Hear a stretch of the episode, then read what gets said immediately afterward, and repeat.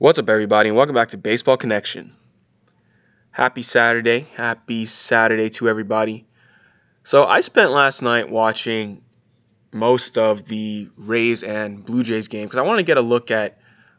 I mean, this is going to sound weird, but I want to get a look at that um, Buffalo Stadium where the Blue Jays are playing, and it was also just you know on on like Fox Sports or some FS1. So I I, I t- turned it on and I liked what I was seeing, so I just kept watching it. So I'll start with that game. Um, Bo Bichette is a stud. That's the first thing I'll say. We know this. We've known this since he came up last year, but he's legit. The the pop he's showing, the tools he's showing with the bat are legitimate, and they are everything that he was projected to do. Everything he's doing right now is what he was projected to do. This is not out of the um, realm of possibilities given his skill set all the scouting reports and everything going back to his high school days predicted he would be this kind of hitter. And Bo has now gone deep in four straight games for the Blue Jays. He had an oppo bomb yesterday. That was pretty impressive. Um, I mean, he, ever since he switched lineup spots with Cavan Biggio, going from leadoff down to number two, uh, Bichette has just taken off. On the year, he's hitting 356 with a 1065 OPS and four stolen bases. He's got a steady glove at shortstop. I mean, he's the engine of the Blue Jays lineup. And what we're watching is a star in the making. We're still waiting for Vlad to, you know, to, to tap into his potential. Once Vlad gets going, this Blue Jays lineup is going to be so lethal, so lethal um, with, with the young talent that's just at the middle of their lineup. But uh, yeah, you had a two homer game yesterday from Teoscar Hernandez. Um, you know, Bichette who's got, like I said, incredible hot streak at the plate. And yeah, so Blue Jays win this game yesterday over the Rays, 12 to 4. And this is a Rays team that was also really hot. They, they were just coming out of Fenway, having swept the Red Sox and scored 42 runs in four games. They were scoring 10 and a half runs a game. But yesterday, um, you know, Tampa Bay gets the best of them for a final score of 12 to 4. And, and the, the man of the night was Bo Bichette. The Cardinals are back in action today. You know, the St. Louis Cardinals have only played five games this year. They've only played five games. So they have a lot of catching up to do. Um, you know, at a time where most teams have played like 20 games or so, or, or more, um, they've only played five. So they have a lot of catching up to do. And uh, what they did, so they're, they're going to start playing this afternoon. What they did is that they had a bunch of players who were quarantining it was like like 40 plus players and and coaches and etc. So they had like 41 different cars, everyone driving in a rental car individually going from St. Louis to Chicago so that they won't have to travel together. So they'll have to be able to stay apart until today's game. And um, yeah, I mean that's just the the level of precaution they're taking at this point, trying to you know keep them apart as much as they can because we've all seen how fast this this virus spreads, and that's what happened to them. But they're excited to get baseball back uh, in their lives after a 16 day break. And the Cardinals are calling up their top prospect, Dylan Carlson. So, Dylan Carlson, I want to talk about him a bit. So, he's a switch hitting outfielder who's been, you know, at, the top of their, their prospect rankings for some time now. He's only 21 years old. And he, he's a big time talent. He really is what you're gonna get from him, you're gonna get, get a guy with power, and you're gonna get get a guy with speed. Like pretty much an overall 55 to 60. Like he has an overall 60 grade, which is above average, but the lowest he ranks in any tool is 55. So his hit tool, his power and everything, but you know, his power and fielding and speed and everything are, are at, at 60. So he's he's a guy who, who came in the back of the first round in 2016 out of high school. And he really came into his own in 2018 when he was showing power potential in uh, in the minor leagues. And you know, he was the youngest or the second youngest position player in Double A on opening day last year, and then he ended up ranking second in Double A in home runs, OPS, extra base hits, and runs. And he just continued to rake after getting promoted to Triple A in mid-August, posting a 1098 OPS over 18 games to wrap a bow on his season last year. He was one of just 10 minor leaguers to record at least 20 homers and 20 steals. So you're getting a switch hitter with average or better tools across the board. and uh, they're going to hit him sixth in the lineup. Uh, that's what they've even said. He's going to be playing today. And the Cardinals have said, yeah, he's going to be playing a lot. They're not bringing him up to sit him on the bench. So that's good. I'm excited to see this kid play. Um, but after what I just mentioned, I think we can expect a lot from him. Um, obviously, let's not set the bar too high and not expect him to come out of the gate, gate, you know, smashing everything. But I do think the talent is there that eventually we're going to see, we're going to see him shine. So, um, yeah, tentative pitching plans for the Cardinals. I mean, because they have uh, three doubleheaders in the next five days. So uh, they're going to get Adam Wainwright starting game one today. Then the bullpen's going to pitch game two. Dakota Hudson's going to start on Sunday. Then on Monday, they're going to go with Kwang Hyun Kim for game one, then bullpen game, game two.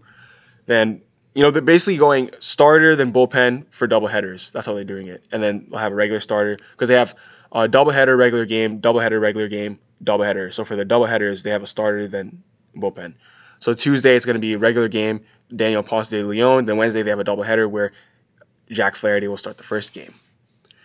And yeah, I mean that that that's that start with Jack Flaherty on Wednesday is going to be three and a half weeks after his opening day start against the Pirates on July 24th. Um, he's been throwing bullpens, obviously, uh, but it's been it's been a while. It's been a while since he's been, he's been out there. So lengthy update on the Cardinals, but I think it's fair because we haven't talked about them for two weeks, and um, yeah, they're back in action today. So the Yankees, the Yankees defeated the Red Sox yesterday at Yankee Stadium by a final score of 10 to 3. So, so far this season, the Yankees have been leaning heavily upon the offensive contributions of Aaron Judge and Giancarlo Stanton. However, both those sluggers are on the injured list yet again. And now it's a different duo stepping up to shoulder the load. You know, the, the Yankees have this next man up mentality that, that amazes me. This is exactly what happened last year. They set a record for most players set on an injured list in a year last year, yet they they were good. I mean, they made it deep into the playoffs. They had a bunch of guys step up. So that's what happened last night. You had Gleyber Torres and Gary Sanchez, you know, stepping up offensively. Gleyber Torres going four for four yesterday, um, driving in two runs. Gary Sanchez belting a 457 foot homer to left center. Both these guys have been struggling so far, but it's kind of funny how just when you know Judge goes down, they have a big game. That's the way the Yankees have been have been doing things for the last year or so. It's this next man up mentality. They've never had an issue where a big piece gets hurt and then like someone didn't step up. They just always have someone who steps up, which is a sign of a great team. So this is the Yankees' seventh consecutive win over the Red Sox, going back to last September. Um, Gerrit Cole started this game. He notched his 20th consecutive winning decision, dating back to May 27th of last year. That's tied for the third longest streak in MLB history. Um, you know what's actually funny is that he was so locked in. I'm not even kidding. He said he didn't even realize Judge was missing until the second inning. He's like, I think I asked Gary in the second inning where Aaron was. Some teammate I am, I guess, huh? So yeah, uh, he didn't realize Judge was gone until like, wait, why why isn't Judge hitting? But yesterday, Gerrit Cole goes for eight punch outs in seven innings and looks every bit of the Gerrit Cole that we know. Mike Tauchman continued to hit, so he continued to state his case for increased playing time. Uh, he had a four RBI game yesterday. Um, he he is he is good. I mean, three for five with four ribbies. That's not a flash in the pan. Mike Tauchman is legit. So last year, like I said, with this next man up thing, when they had Judge and Stanton on the shelf, Mike Tauchman got quite a bit of playing time before he got hurt. But before he got hurt, he was I think he was actually leading the Yankees in in WAR in wins above replacement. He's very good both offensively and defensively, especially defensively.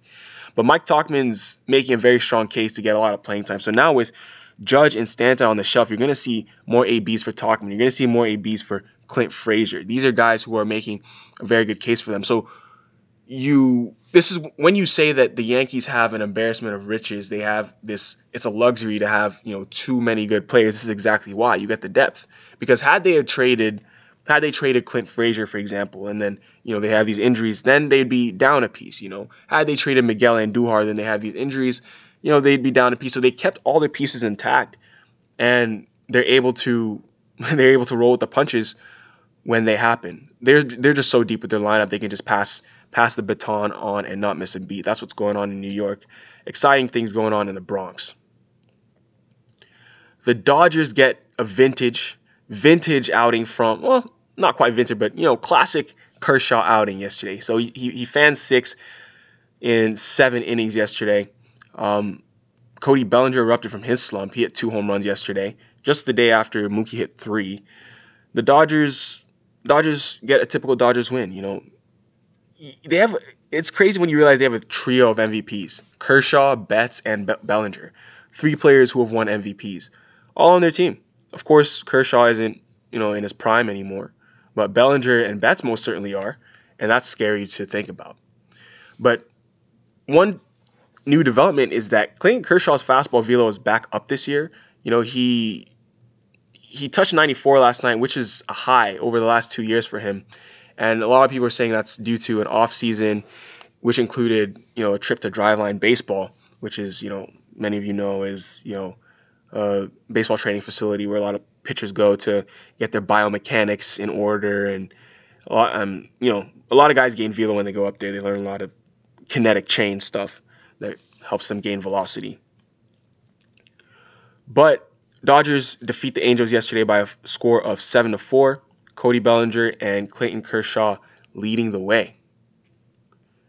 Out to the city of brotherly love, Philadelphia. The Phillies get a walk-off win 6 to 5 over the Mets thanks to a base hit by Bryce Harper and then also thanks to Roman Quinn's speed, honestly, to be, to beat a strong throw coming in from right field. So Harper lines one to right, lines one to right, and uh, Conforto, I believe, Conforto comes up firing Roman Quinn, sprinting around the bases at, you know, I think they said they clocked him at thirty point two feet per second or whatever, which is you know top the scale. I think thirty, like thirty feet per second or above, is like one of the, you're one of the fastest players in the league. Like the fastest players are like thirty. I think like Buxton and stuff are like up there. But yeah, MLB average 27. Yeah, 30.2 feet per second was Roman Quinn, his sprint speed yesterday. And he, he slides, just gets in there, and that's the winning run. And if you look at the replay, he literally just got in there. He needed every bit of his speed for that run to count. But uh, Bryce Harper gets that walk off, gets that walk off uh, single. You know, I, wanna I wanna shout out Bryce Harper right now. He's been he's been playing really well this year. He's been playing really well. Um, JT Realmuto as well, three run homer yesterday spotlight kind of shine on him. He's playing like a NL MVP candidate for sure. The Phillies' record isn't good. It's not. Um, it's not good. And a lot of people expected them to be doing a lot better than they are. They're only six and nine, but they're gonna have to pick things up really quickly and get you know around or slightly above 500 if they want to, you know, if they want to, if they want to make the playoffs. Quite frankly, but the middle of their lineup, Harper, Realmuto, Gregorius, you know, those guys, those boys are are putting in work. Bryce Harper, I, I didn't mention, you know, he's hitting 347 with an 1157 OPS. He's having a monster year so far. Great to see him hitting well. And uh, good things in, in Philly happened. Good things happened in Philly last night. But I think that's going to be it for today. If you enjoyed this, please share it with someone who'd be interested, and we'll see you next time on Baseball Connection.